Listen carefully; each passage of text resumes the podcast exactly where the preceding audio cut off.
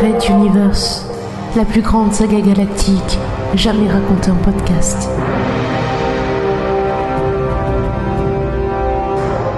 Cinquième chapitre.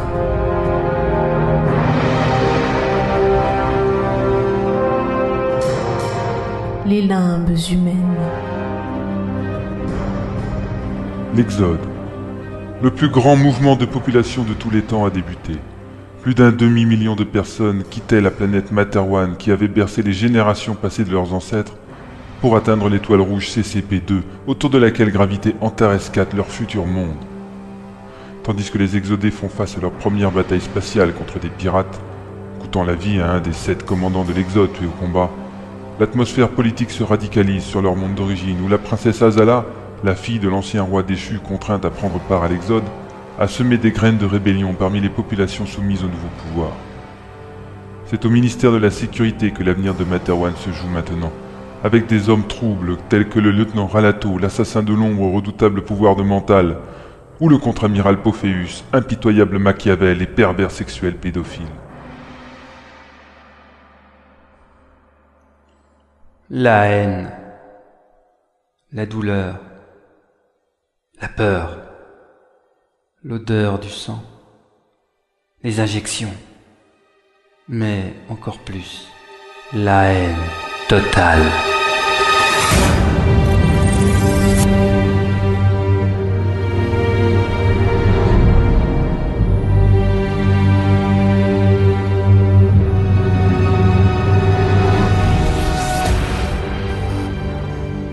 Stuffy était avachi sur le bloc en ciment servant de lit au fond de son résidu de cellule.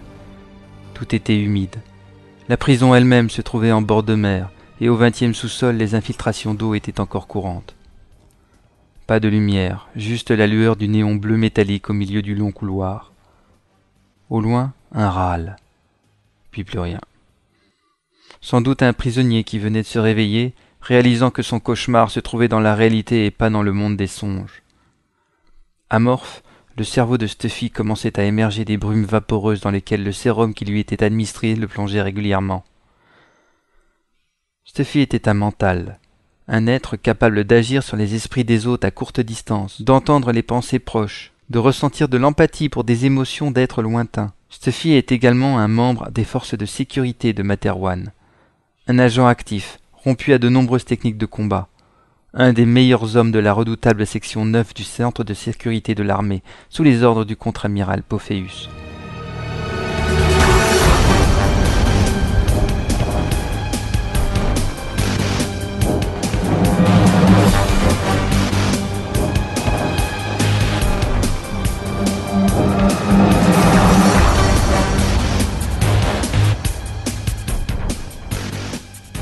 Mais pour bien comprendre le personnage, il faut ajouter que Stuffy est un mutualiste, un utopiste qui pense qu'un modèle de société basé sur le profit n'ira jamais aussi loin qu'un autre basé sur le partage. Un militant parmi les gardiens des clés de l'ordre établi. Cela l'avait récemment rapproché de celle qui troublait son sommeil depuis qu'il l'avait rencontrée. Ses pensées les plus profondes, les plus intimes et les plus cachées recelaient une femme habillée de gaze blanche, dansant sur elle-même dans un moment unique de magie musicale la princesse héritière de l'ancienne monarchie de Materwan, Azala. Elle était partie, lui laissant quelques clés de son réseau, avec pour mission de faire parvenir des informations sur la situation le plus longtemps possible, et de promouvoir ses idées, qui deviendraient peut-être un jour un mouvement politique capable de balayer les dictateurs ayant pris en otage la révolution Castix pour leur propre profit.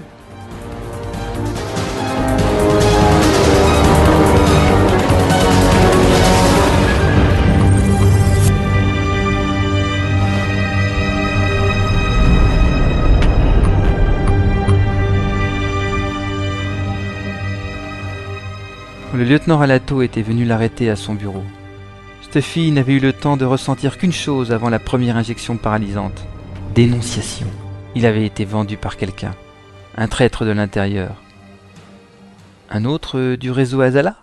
Peu probable. Un mutualiste? Difficile à concevoir tant cette organisation était compartimentée.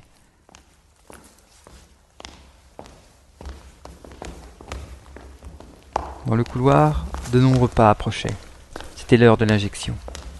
et Stuffy tenta de donner son maximum de volonté pour reprendre le contrôle de son corps et se battre. Il réussit seulement à tomber sur le sol au pied de ses gardiens hilaires. Alors le mental, on veut se rebeller? Oh, c'est bien les gars, regardez Il a réussi à faire 60 cm en rampant. Et il se sentit soulevé, puis rejeté sans ménagement sur la couchette dure et froide. Tu es une vraie charogne, sale mental. Et plus que ça, t'es une vermine de mutualiste. Les porcs comme toi ne méritent qu'une chose. Ses pouvoirs en semi-veille ressentaient la haine que lui vouaient ses geôliers. Mutualiste, mental, traître, tout pour se faire détester. Une étrange chaleur se diffusa alors depuis plusieurs endroits de son corps, suivie d'une odeur d'urine. On le mouille bien, les gars. Si on n'a pas le droit de le frapper, on peut au moins l'aider à avoir bien chaud cette nuit. Stuffy nota qu'on était donc en soirée. Puis une douleur lui perça la carotide. L'aiguille tournant un peu lançait des éclairs de spasme sur tout le visage. Oups. J'ai dû enfoncer l'aiguille au mauvais endroit. Désolé, monsieur le mental, je suis trop maladroit. Et si j'envoyais le produit maintenant, hein? La douleur fut pire. Les muscles du visage de Stuffy se contractèrent involontairement en un rictus, un simulacre de plaisir que son bourreau remarqua avec amusement. Eh les gars, cette tarlouse aime ça Regardez, je suis sûr qu'il bande en plus. On devrait le foutre à poil pour voir. Ah bah non, il pue trop la piste pour que je le touche. Sharon, va, je te crèverai un jour. Il retira la seringue violemment, sans même désinfecter la plaie, puis se retourna avec ses deux adjoints vers la porte. Il l'ouvrit, commença à marcher, poursuivit son chemin et recula vers la porte, à l'envers. Mon Dieu, mais qu'est-ce qui se passe?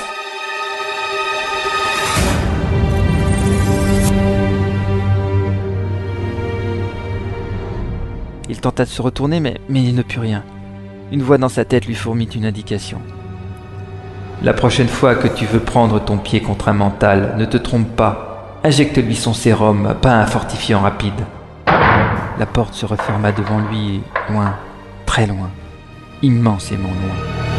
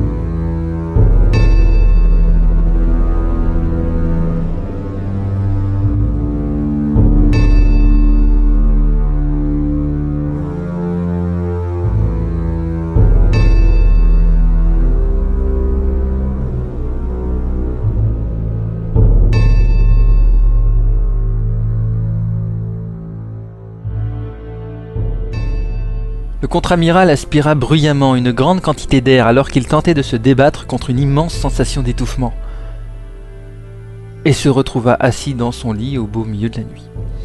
Tremblant, en sueur, il regarda fixement le mur face à lui pendant plusieurs minutes, reprenant son souffle. Ressentant un mouvement à ses côtés, il regarda le jeune homme dormant dans les draps de soie verte. Un nouveau mignon d'une nuit, un garçon des bas quartiers à qui on avait promis quelque argent en échange de ses faveurs.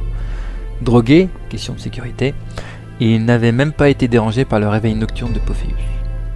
Celui-ci se leva, puis, s'étant saisi d'une serviette dans la petite salle de bain, alla s'essuyer devant l'immense porte-fenêtre de son étage qui donnait sur le parc.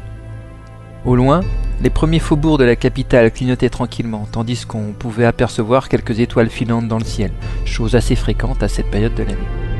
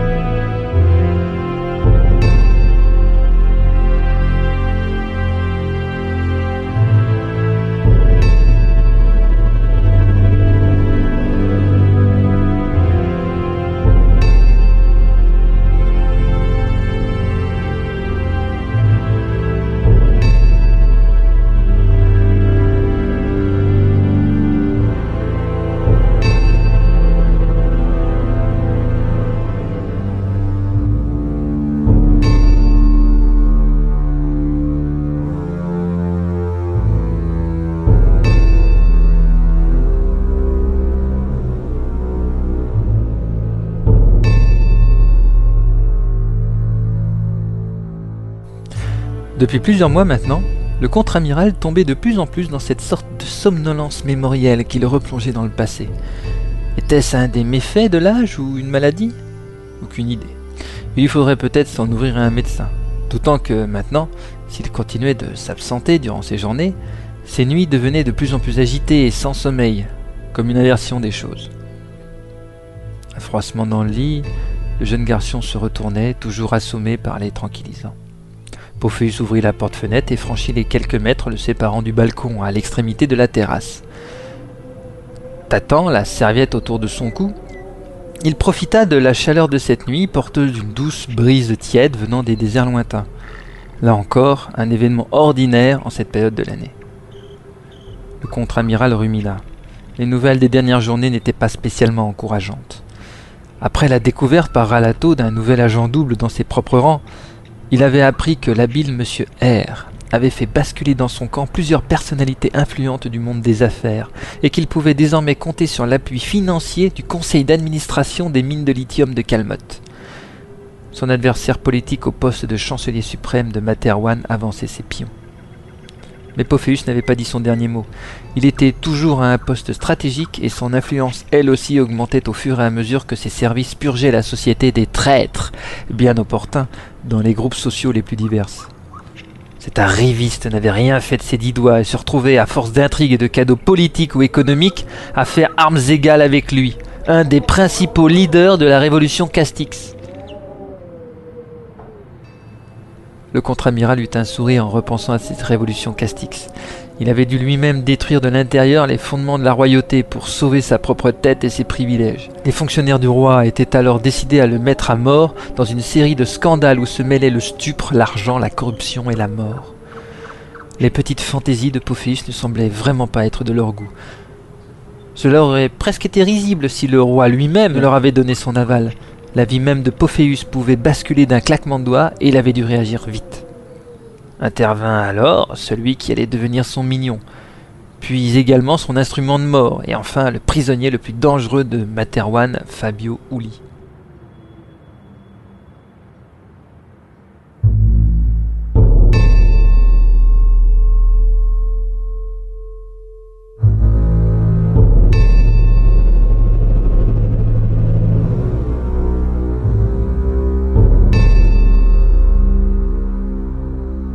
Pophéus fit demi-tour et s'en retourna dans sa chambre. Contournant le lit, il s'assit à côté de son compagnon d'une nuit. Celui-ci dormait d'un air innocent. Pophéus laissa sa main caresser les épaules, puis s'aventurer sur le bas de son dos et le long de ses cuisses fermes et douces à la fois. Demain, ce jeune homme serait mort, enfoui avec les autres sous des tonnes d'eau ou de ciment. Depuis Guy, le meilleur amant qu'il eût jamais eu et qui l'avait trahi en informant le réseau de la princesse Azala, aucun de ces amants d'une nuit ne devait survivre au lendemain.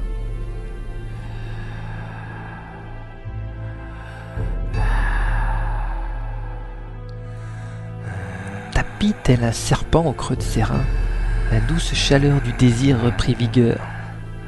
Quitte à être réveillé, autant en profiter, ne serait-ce que pour honorer cette jeune vie, non?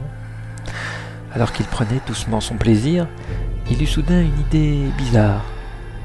Poursuivant son accouplement hors nature, ses mains entourèrent le cou de son jeune amant et commencèrent à serrer. Au bout de quelques secondes, et malgré la torpeur des drogues, l'instinct de survie prit le dessus et le jeune homme tenta de se libérer avec des sursauts de tout son corps et des mouvements erratiques de ses bras ou de ses jambes.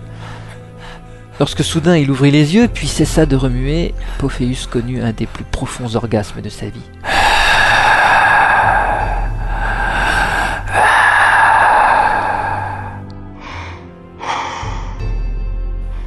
Ah, les fantasmes. Parfois on les retrouve là où on ne les attendait pas.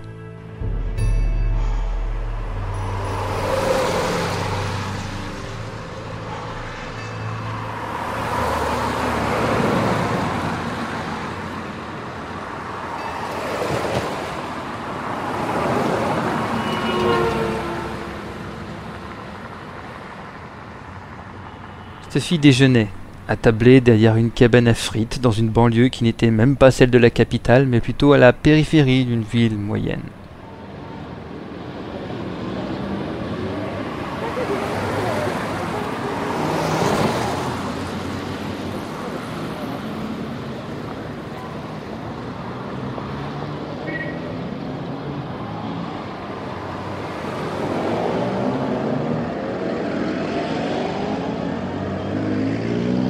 Façon, cela valait mieux. Certes, la capitale offre plus de recoins et de contacts, mais à l'inverse, on peut toujours vous débusquer en ville, tandis que dans la campagne, c'est tout de suite plus complexe. Il se trouvait maintenant à plus de 100 km de la centrale pénitentiaire, et malgré l'alerte qui a sûrement été donnée depuis longtemps, Stuffy était confiant de ne pas être suivi. C'est tout le drame des agents entraînés. Une fois échappés, il devenait très difficile de les localiser, ceux-ci étant justement préparés à disparaître aux yeux de tous. En quelques tours de main, il s'était métamorphosé le visage et la tenue. Un peu plus gros, plus petit, le teint plus sombre, une moustache et les cheveux plus clairs. Il avait même trouvé dans une salle de bain malencontreusement ouverte une paire de lentilles de contact couleur et du fond de teint. Des excréments d'un animal non identifié avaient fini de peaufiner son apparence, et c'étaient même des policiers qui en ce moment lui offraient un repas, l'ayant ramassé qui mendiait en ville. Installé tranquillement sous un parasol, il savait combien les satellites devaient scruter toute la région en ce moment. Stuffy réfléchissait à ses prochaines 24 heures. Elles étaient vitales pour asseoir son évasion. Une fois ce temps passé, les statistiques étaient souvent en faveur de l'évader, donc il allait bien falloir demander de l'aide.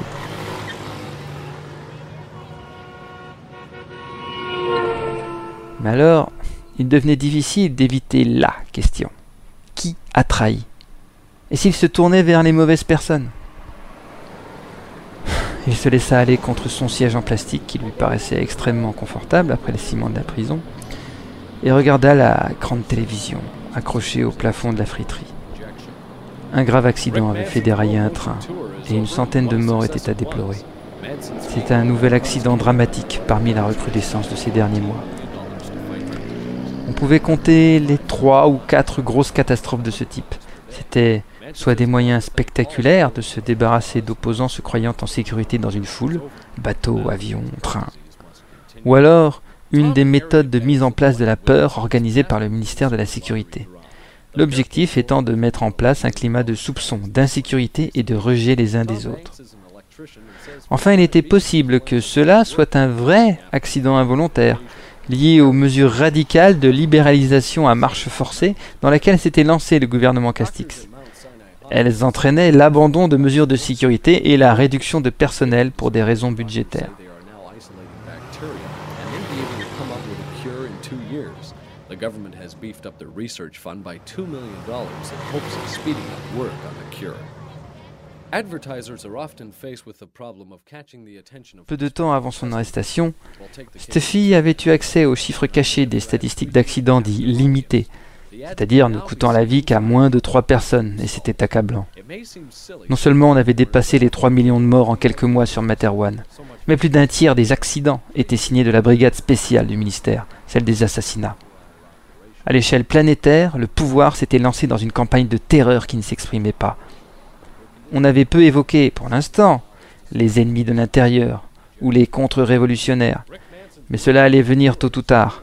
Syndicalistes, journalistes, hommes politiques, intellectuels, artistes, aucune retenue, aucune pitié. Devant l'afflux de travail, on avait embauché des hommes de la pègre ou d'anciens bourreaux du précédent pouvoir qui remettaient leur talent au service des ennemis d'hier.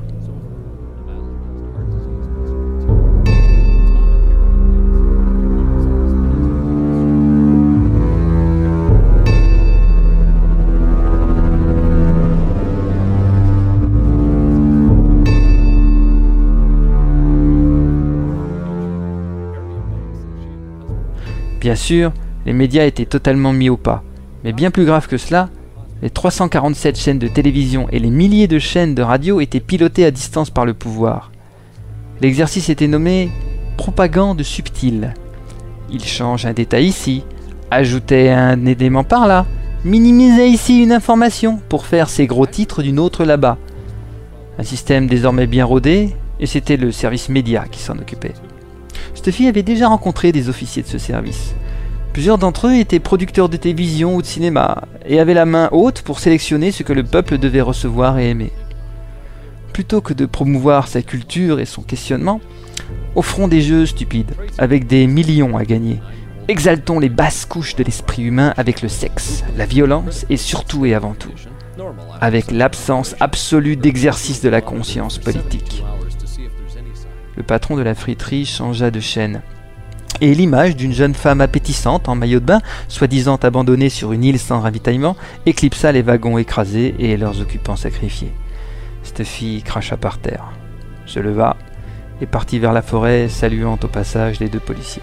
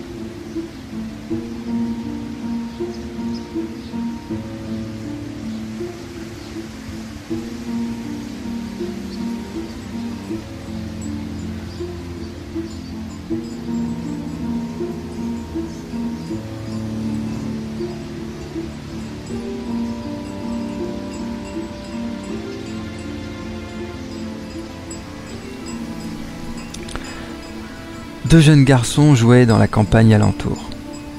Devant eux, une chaîne de montagnes anciennes où il faisait bon paître pour les troupeaux. À l'arrière, une vallée paisible où l'on devinait les petites fermes blanches réparties telles des boutons de fleurs sur un pré en cette si douce fin d'été. Ralato et Fabio, les deux rejetons de la famille Ouli, jouaient à cache-cache avec les grosses pierres de ce flanc de montagne et Ralato cherchait son frère. Leurs jeux étaient un peu différents de celui ordinaire où l'on devait trouver son ses adversaires. Ici, la pente était assez dénudée et il n'y avait que quelques rochers susceptibles de dissimuler un enfant de 8 ans. Assis en tailleur, Ralato devait se concentrer pour ressentir la présence de son frère, tandis que lui devait justement se dissimuler derrière un silence d'esprit maximal. Comme les jeunes garçons découvrent progressivement que les jeunes filles leur sont différentes par quelques détails qui prennent de l'importance avec le temps, les manteaux développent leurs différences progressivement, une somme de comportements particuliers qui, un jour, éveilleront en eux la certitude d'être différents des autres habitants de Materwan. Les manteaux existent depuis les débuts de l'humanité, et des services spécialisés rattachés au ministère de la Défense sont chargés de les découvrir et de les former à maîtriser leurs facultés. D'où certaines visites, au long des années, d'hommes en tenue médicale blanche, parcourant les écoles et jouant quelques heures avec les enfants qui les scrutent de leurs yeux étranges. Comme la semaine dernière à l'école. Fabio sentait des gouttes de sueur glisser le long de sa joue.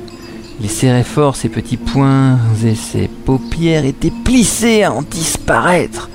Toute sa concentration se focalisait en un point blanc sur un fond noir. Grâce au jeu avec son frère, Fabio avait développé cette technique qui semblait souvent réussir à condition de conserver le point blanc bien en face de lui. Aucun bruit ne lui parvenait.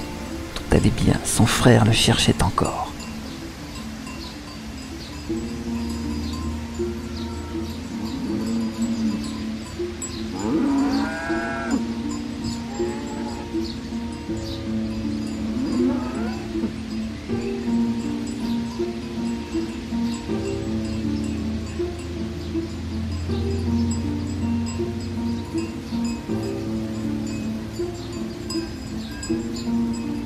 Un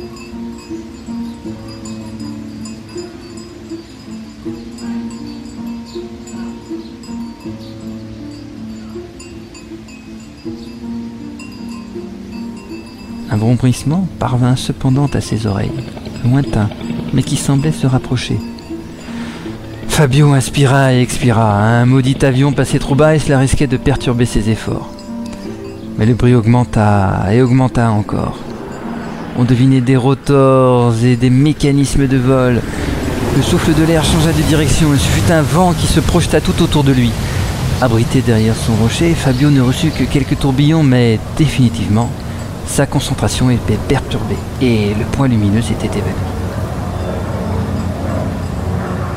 Il réagita alors que son frère était de l'autre côté et se rua pour voir ce qui se passait.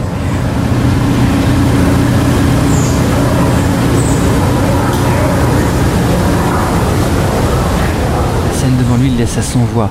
Un énorme engin était en suspension à quelques centimètres du sol. Son frère était entouré par plusieurs hommes en blanc ainsi que des soldats armés.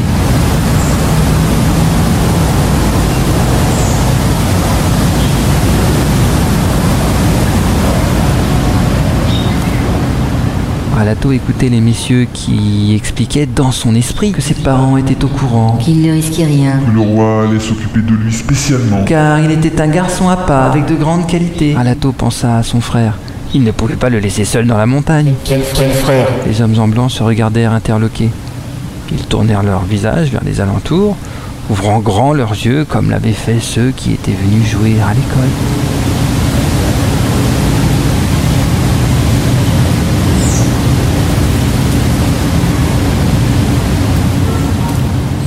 Puis l'un des hommes le prit par-dessous les bras et le plaça dans l'engin volant. Il n'y a personne ici, mon garçon. Tu es sûr qu'il n'est pas rentré? Mais non, répondit Ralato. Il se cache, c'est tout. Et il est très fort. Il est là, le rocher au milieu. Les hommes se figèrent devant l'apparition de ce jeune garçon qui venait de contourner le rocher, frêle et tremblant dans le souffle des turbines.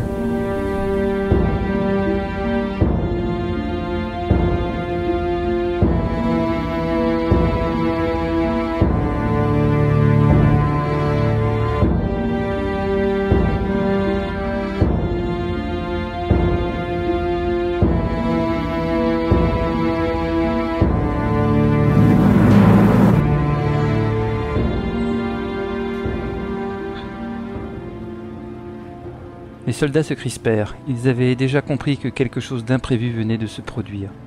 D'un regard, le sergent embrassa la scène et fit signe à ses hommes de se tenir prêts. Durant ce temps, les hommes en blanc se regardaient. Après un hochement de tête, l'un d'entre eux avança doucement vers Fabio, tandis qu'un autre s'agenouilla à côté de Ralato. Il se cachait comment, ton frère? demanda-t-il. Bon, c'est notre jeu. Je ne dois pas ressentir sa présence. Et il est fort dans ce jeu-là. Mais c'est vraiment ton frère? Réponds-moi honnêtement, c'est important. Mais oui, c'est mon frère. Il s'appelle Fabio et on est nés le même jour. Maman nous dit souvent que nous sommes des dons du Dieu. L'homme consulta une fiche, écarquilla les yeux, puis, regardant ses collègues, Il dit vrai. Fabio Sacco Uli, né le même jour. En fait, c'est l'aîné des deux de 16 minutes. Soudain, ils tournèrent tous la tête vers leur collègue parti auprès de Fabio. Celui-ci tombait à terre, les mains crispées sur la tête, tandis que le jeune garçon hurlait. Ralato Ils veulent nous emmener loin de chez nous et faire de nous des soldats. Viens vite, il faut fuir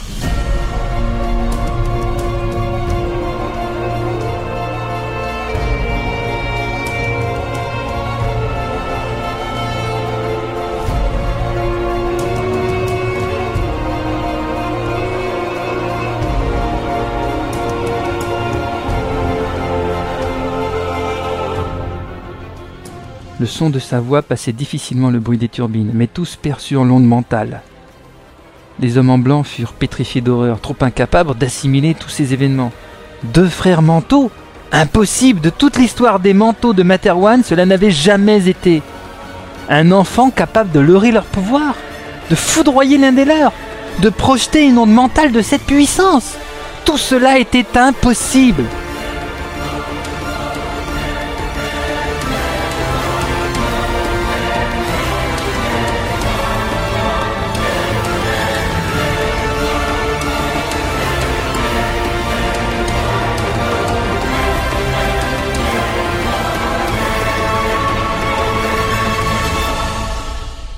Soldats avaient également reçu une onde mentale, mais ils étaient entraînés à ce genre d'événement et savaient conserver leur sang-froid et réagir.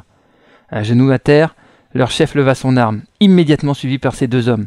Ne tirez pas, il nous le faut vivant Le supplia un des hommes blancs, Alors on fait quoi? hurla le sergent tenant toujours en joue Fabio. L'homme en blanc au pied de Fabio s'était évanoui. Celui-ci focalisa alors le point blanc sur le soldat le plus proche qui le tenait en joue. Immédiatement, celui-ci roula des yeux et hurla, projetant sa tête en arrière. Les autres allaient lui faire du mal, Fabio l'entendait très clairement dans leur tête. Pour Dieu, on fait quoi? Hurla le sergent avant de s'effondrer. Le dernier soldat ouvrit le feu au moment même où l'attaque mentale de Fabio le visa. Il s'effondra au sol alors que son arme tirait encore quelques cartouches, tuant net l'homme blanc évanoui au pied du garçon. Ralato regardait toute la scène terrorisé, ne bougeant pas. Mais lorsqu'il vit son frère projeté en arrière par une balle, il se jeta hors de l'appareil et se précipita vers lui, près des rochers, où il tomba à genoux en larmes.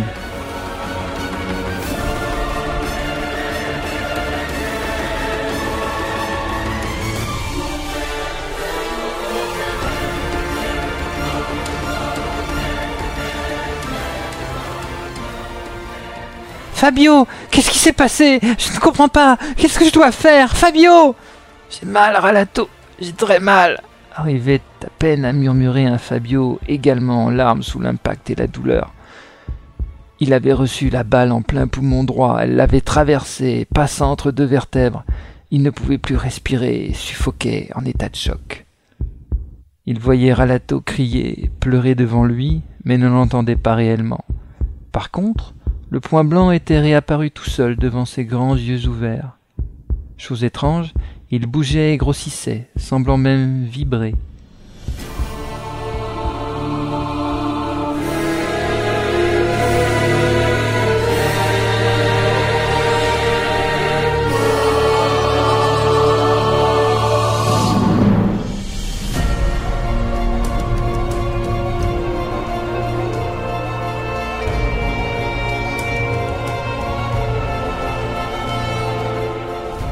Fabio sentait ses dernières forces s'évanouir, mais il était ébloui par le spectacle qui se déroulait devant ses yeux. Le point blanc s'était multiplié en des milliers de petits points toujours blancs, dansant maintenant autour de lui dans une farandole de féerie. Progressivement, les petits points grossirent, puis prirent des couleurs différentes, puis des formes translucides, étranges et anodines. Une cafetière et un petit caillou parurent à côté de Ralato, Plusieurs instruments de musique, un pneu et une lampe de chevet tournèrent autour des hommes en blanc, mais une majorité d'éléments tournaient autour de Fabio lui-même. Leur lueur interne vibra, apaisant le jeune garçon, qui sentait ses forces lui revenir progressivement.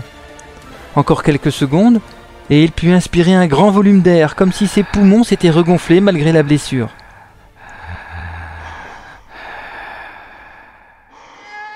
Il hurla sous la douleur et sentit même de l'air s'échapper de sa plaie. Mais il allait vivre. Il le savait, il allait vivre.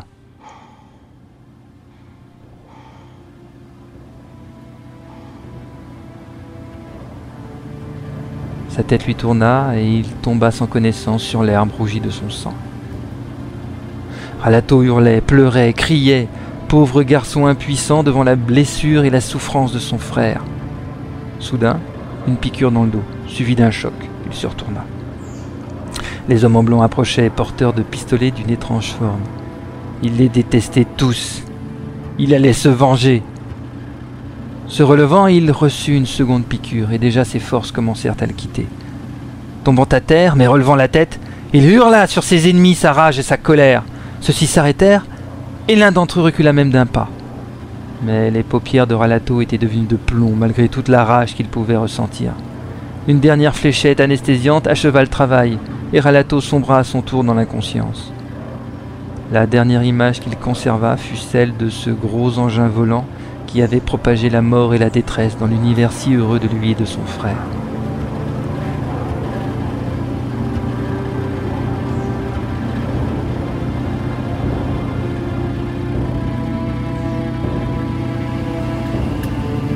Le lieutenant Ralato regarda par la fenêtre de la carlingue de l'orthoptère au-dessus de l'océan. Il s'agissait pratiquement du même modèle d'engin qui était venu ce jour-là le chercher lui et son frère. À cent mètres au-dessus des vagues, par une belle journée de fin d'été, il ouvrit grande la porte de l'appareil le séparant de l'extérieur. Aidés d'un sergent de consigne, ils prirent leur élan et jetèrent le corps embaumé et alourdi de plomb du dernier jeune mignon du contre-amiral. L'appareil se trouvait au-dessus de l'abysse sans nom, une fosse marine de plus de 5000 mètres de profondeur, qui devait commencer à ressembler à une ville cimetière quand on repensait au nombre de cadavres largués ici. Fermant la porte blindée, il retourna s'asseoir sur un des sièges du compartiment, faisant signe au pilote de repartir. Tandis que l'appareil amorçait son virage, Alato revint à ses problèmes immédiats. L'ex-agent Stuffy était dans la nature depuis assez longtemps, il fallait que cela cesse. D'un orthoptère à l'autre, le monde est toujours aussi sanglant, mais c'est désormais son rôle de le faire perdurer ainsi.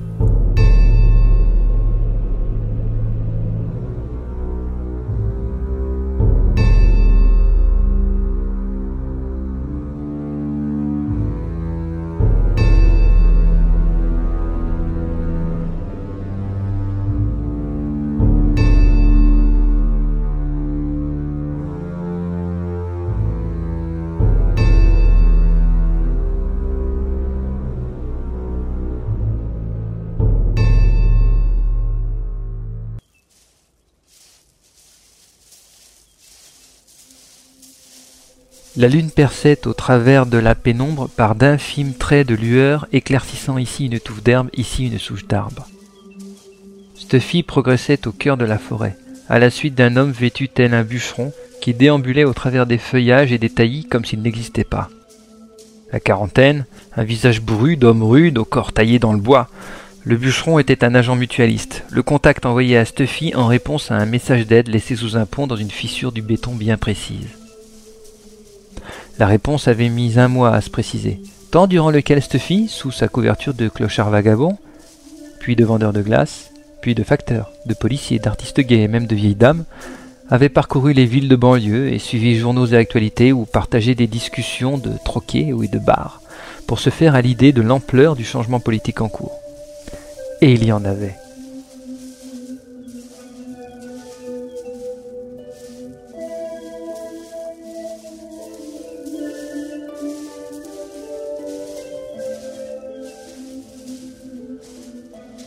Comme prévu, l'État lâchait tout le secteur public, le bradans aux compagnies ou consortiums privés planétaires, voire interplanétaires, charge à eux de s'occuper des transports, de l'éducation supérieure, de la gestion des ressources naturelles, de la recherche ou des services sanitaires et sociaux.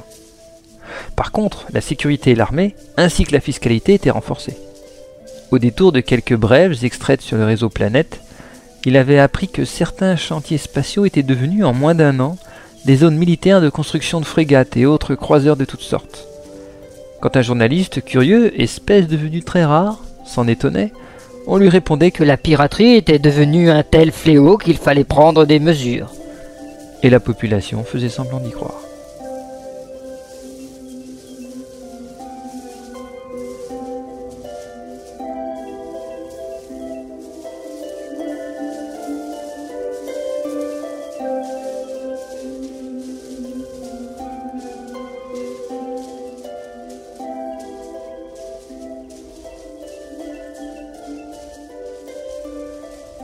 Sentier montait depuis deux heures et la pente s'accentuait. Malgré son entraînement, Stuffy commençait à éprouver de sérieuses difficultés pour suivre le rythme imposé par son guide. Certes, on ne parlait pas, pour raison de sécurité, mais il doutait que la montagne de chair devant lui ait su tenir une quelconque conversation. Un coup d'œil à sa ceinture, l'homme était évidemment armé, un fusil de chasse et une hache, dont le manche usé et certaines taches laissaient deviner qu'elle ne servait pas qu'à couper du bois. Une pierre cachée par une branche le déséquilibra et il tomba à plat ventre sur l'humus. Grognant, il allait se redresser, mais une vive lueur rouge brilla au coin de son œil. Tournant la tête, il découvrit un faisceau infrarouge qui partait de la base d'un taillis. Invisible pour un marcheur ordinaire, il signalait la présence d'intrus, mais, par effet boomerang, la présence d'un endroit secret bien protégé. On approchait. Le bûcheron n'avait même pas daigné ralentir sa progression, et Stuffy dut prendre sur lui de marcher bien plus vite pour le rattraper. Il l'avait pratiquement atteint lorsque celui-ci stoppa net, et Stuffy percuta la tête la première, le sac rempli d'outils métalliques.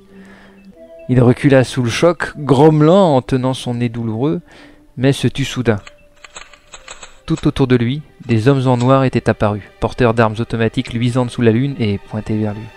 Nous sommes arrivés, précisa laconiquement le bûcheron.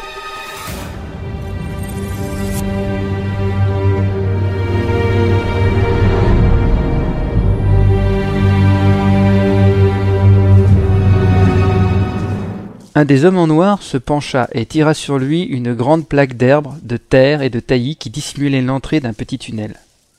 Sur un signe de main de ses gardiens, Stuffy prit place au milieu d'une colonne où l'on entrait un à un dans l'obscurité du passage souterrain. Le voyage dura quelques minutes et Stuffy remarqua au fur et à mesure que la terre de la paroi devenait plus humide, tandis que le nombre de poutrelles consolidant la voûte augmentait. On devait être en dessous d'une zone humide. Oui, il existait dans la région un lac, connu au sommet d'une colline. De nombreux plaisanciers allaient y passer leur dimanche avant les restrictions post-révolution.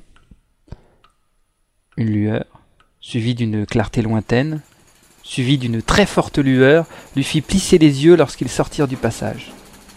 Ses pupilles s'habituèrent à la luminosité ambiante, et d'un coup d'œil exercé, il examina rapidement la situation des lieux. Une sorte de grande excavation, de plusieurs centaines de mètres cubes, toujours en expansion d'ailleurs d'après les bruits de marteau-piqueurs et de pioches. De l'électricité, des baraquements, des gardes. Une base avancée mutualiste, Stuffy ignorait même que cela existait. Cette organisation dont il faisait partie depuis plusieurs années continuait à regorger de surprises.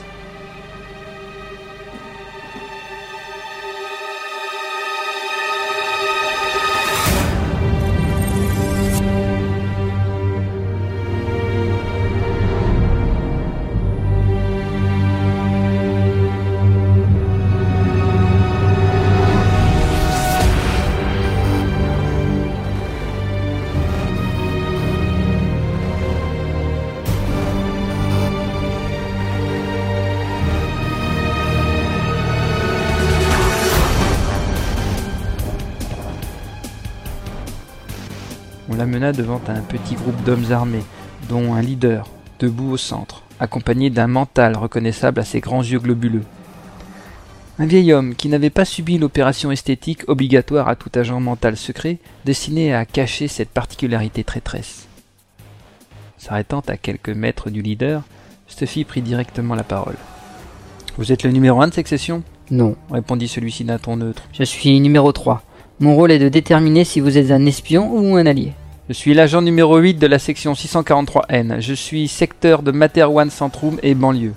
Stuffy savait parfaitement que cela ne voulait pas dire grand-chose dans cette organisation si cloisonnée. Mais au moins, pouvait-on le placer dans un organigramme Cela lui donnait donc un début de crédibilité. Agent numéro 8 donc, nous allons vous tester selon la technique habituelle. lui annonça le leader en se déplaçant sur sa droite. Ce faisant, il laissa apparaître une chaise en métal munie de sangles et de fils électriques qui fit face à Stuffy, promesse d'un destin funeste.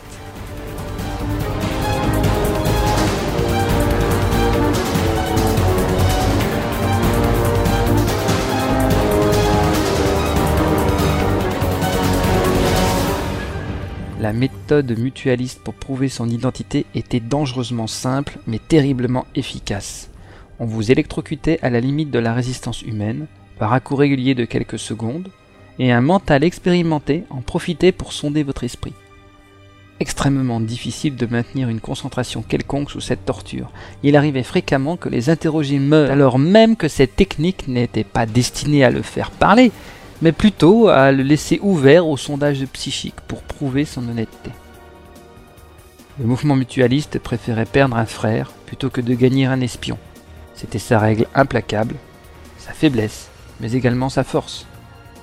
Il était extrêmement difficile d'entrer dans le mouvement, et Stuffy n'avait jamais eu connaissance du moindre agent ayant réussi à infiltrer cette organisation de manière durable. De toute façon, elle était tellement compartimentée que ce monsieur numéro 3 devant lui ne pouvait même pas deviner combien d'autres sections existaient dans cette seule région.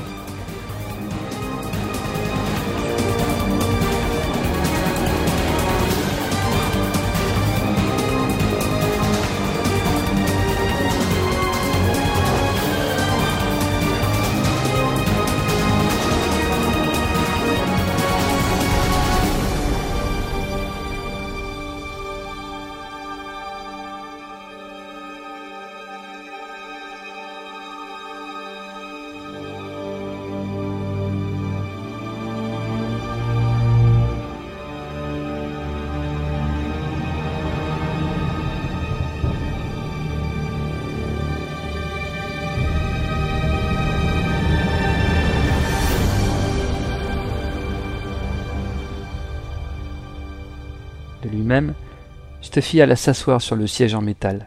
C'était la première étape de la technique. L'interroger devait être volontaire. Pendant qu'on lui sanglait les mains et les jambes, le mental vint s'asseoir derrière lui, fixant l'arrière du crâne et se concentrant. Contrôle. Commença le numéro 3. Êtes-vous un mutualiste? Oui. Derrière lui, le mental hocha de la tête positivement. Contrôle. Êtes-vous un mental? Poursuivit le numéro 3. Oui. Le vieux mental hocha à nouveau de la tête. Parfait. Vous connaissez les règles. Vous devez laisser votre esprit ouvert. Notre mental sait où chercher et respecter la sécurité de votre section. Nous allons commencer. Bonne chance. D'un mouvement, il fit signe à un homme en noir, s'activant au-dessus d'une console d'où fusaient tous les fils électriques. Celui-ci posa la main sur un gros potentiomètre central et le tourna vers des valeurs de plus en plus élevées.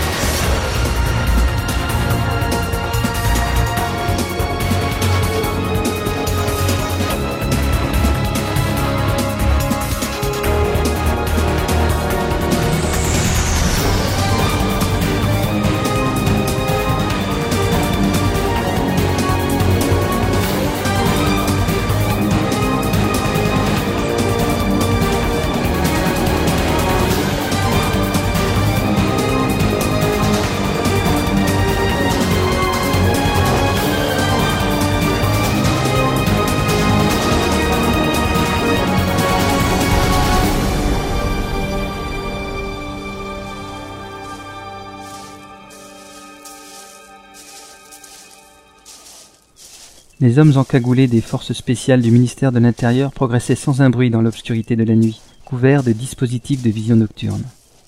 Le lieutenant Ralato les suivait avec un second détachement, à la fois serein et anxieux. Son plan était risqué mais prometteur. Plutôt que de torturer à mort un homme aussi redoutable que l'agent Stuffy, un ancien collègue avec qui il avait fait ses armes, il avait préféré organiser son évasion de la forteresse, le laissant éliminer des geôliers pour faire plus crédible, des brutes sans intérêt parfaitement choisis pour l'occasion, et prendre de la distance mais suivi en permanence par satellite grâce à la fausse dent implantée lors de ses périodes de coma en cellule. La bonne vieille méthode de l'échiquier où on sacrifie des pions pour avoir le roi. Il avait fallu convaincre le contre-amiral en personne de cette opération et Ralato avait engagé sa parole dans la réussite du projet. Après autant d'années et de secrets partagés, Pophéus avait bon jeu de faire patienter son agent principal, son âme damnée, l'orchestrateur des plans les plus audacieux. Mais le feu vert était quand même advenu. Un signal lui parvint. Un des commandos avait découvert un faisceau infrarouge caché dans un tronc d'arbre. Ralato serra les poings. Le coin devait être truffé de systèmes de ce genre. Tant pis, il fallait la jouer moins subtile. Appel à toutes les unités. Attaque générale maintenant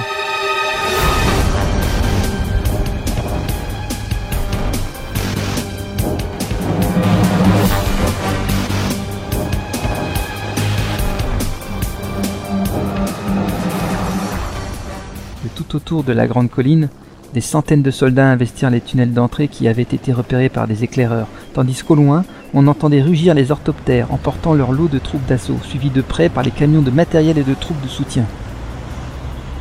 Le lieutenant savait parfaitement qu'il avait réquisitionné une armée pour envahir ce sanctuaire des mutualistes. Il espérait qu'au moins la pêche serait à la hauteur. Une explosion retentit au loin, suivie d'une seconde. De l'autre côté de la colline, des tunnels étaient piégés, ils venaient de perdre de nombreux hommes ensevelis sous les gravats. Les mutualistes étaient redoutables.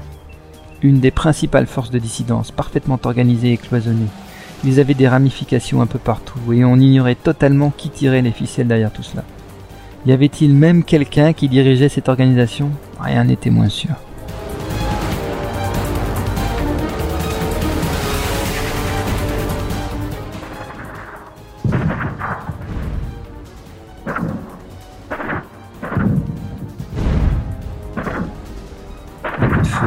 Mitrailleuses, explosions étouffées, les forces spéciales étaient maintenant au contact de l'ennemi, et les tunnels sécurisés voyaient défiler commando sur commando.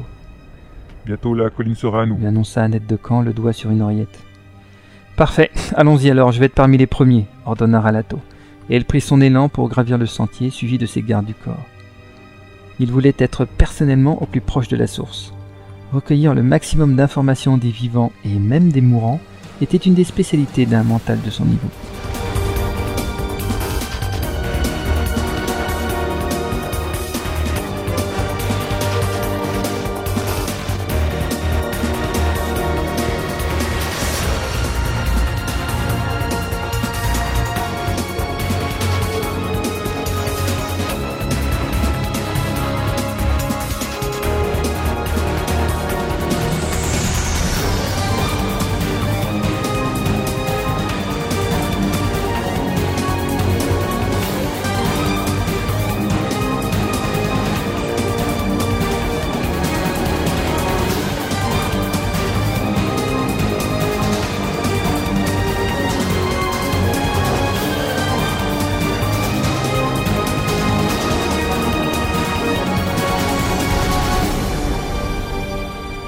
De la base, jonché de débris, était éclairé par intermittence grâce à des néons endommagés et clignotants, tandis que l'air portait en lui les odeurs du soufre des explosifs et du sang de la bataille.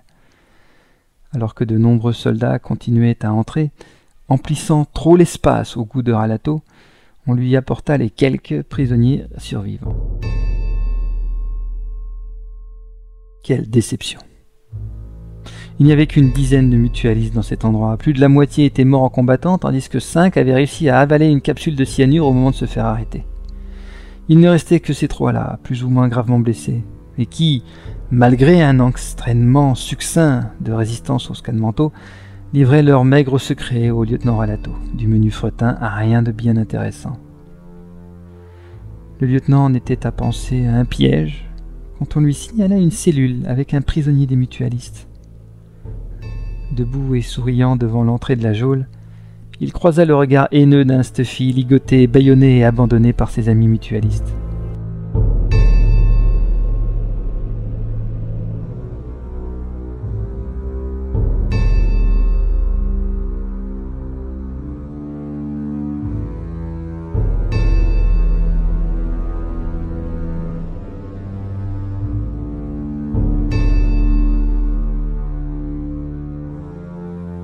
Tout autour et dessous la colline des vacances, comme l'a surnommé les plaisanciers du week-end, l'armée et les services du ministère de l'Intérieur commençaient à répertorier le butin de documents, armes et matériel en tout genre.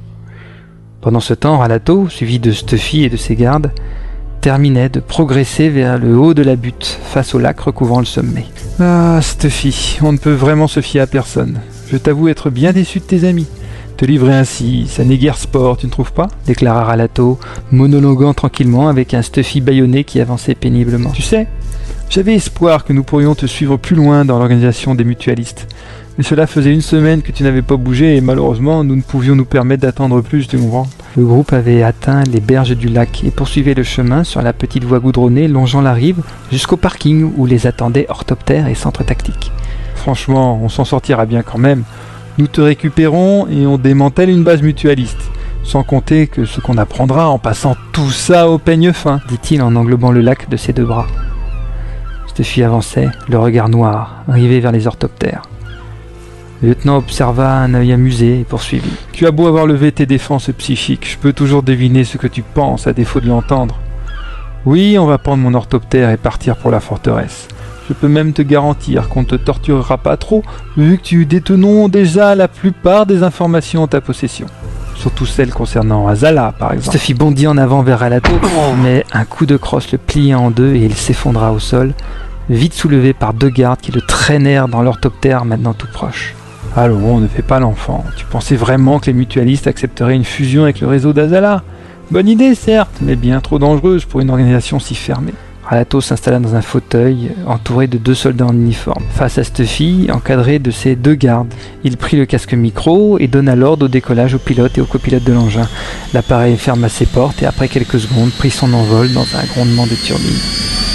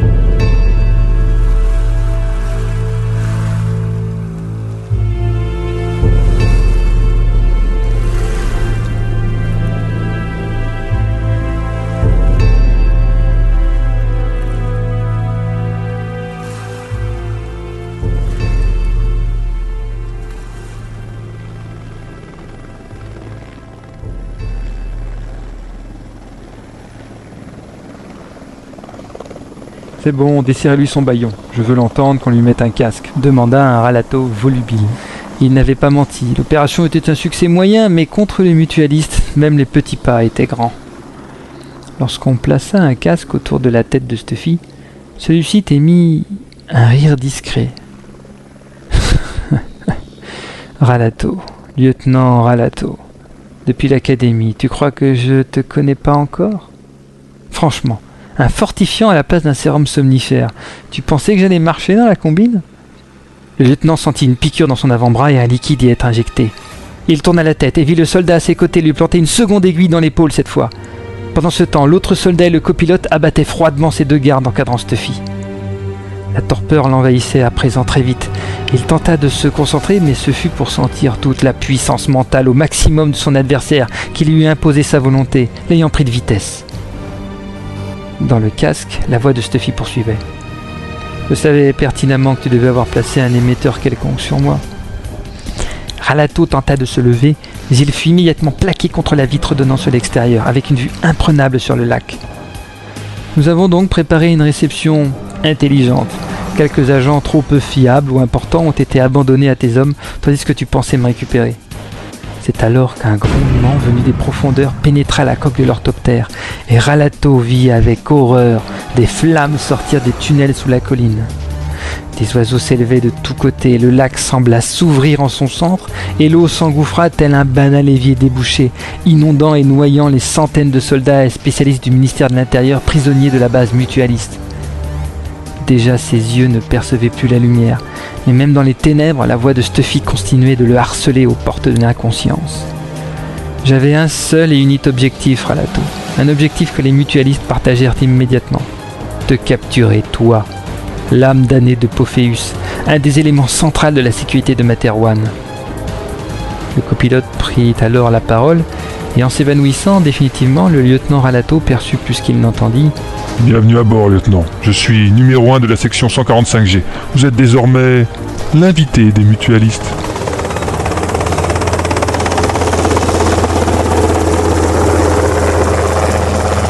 L'orthoptère vira de bord et prit de la vitesse en direction des montagnes lointaines.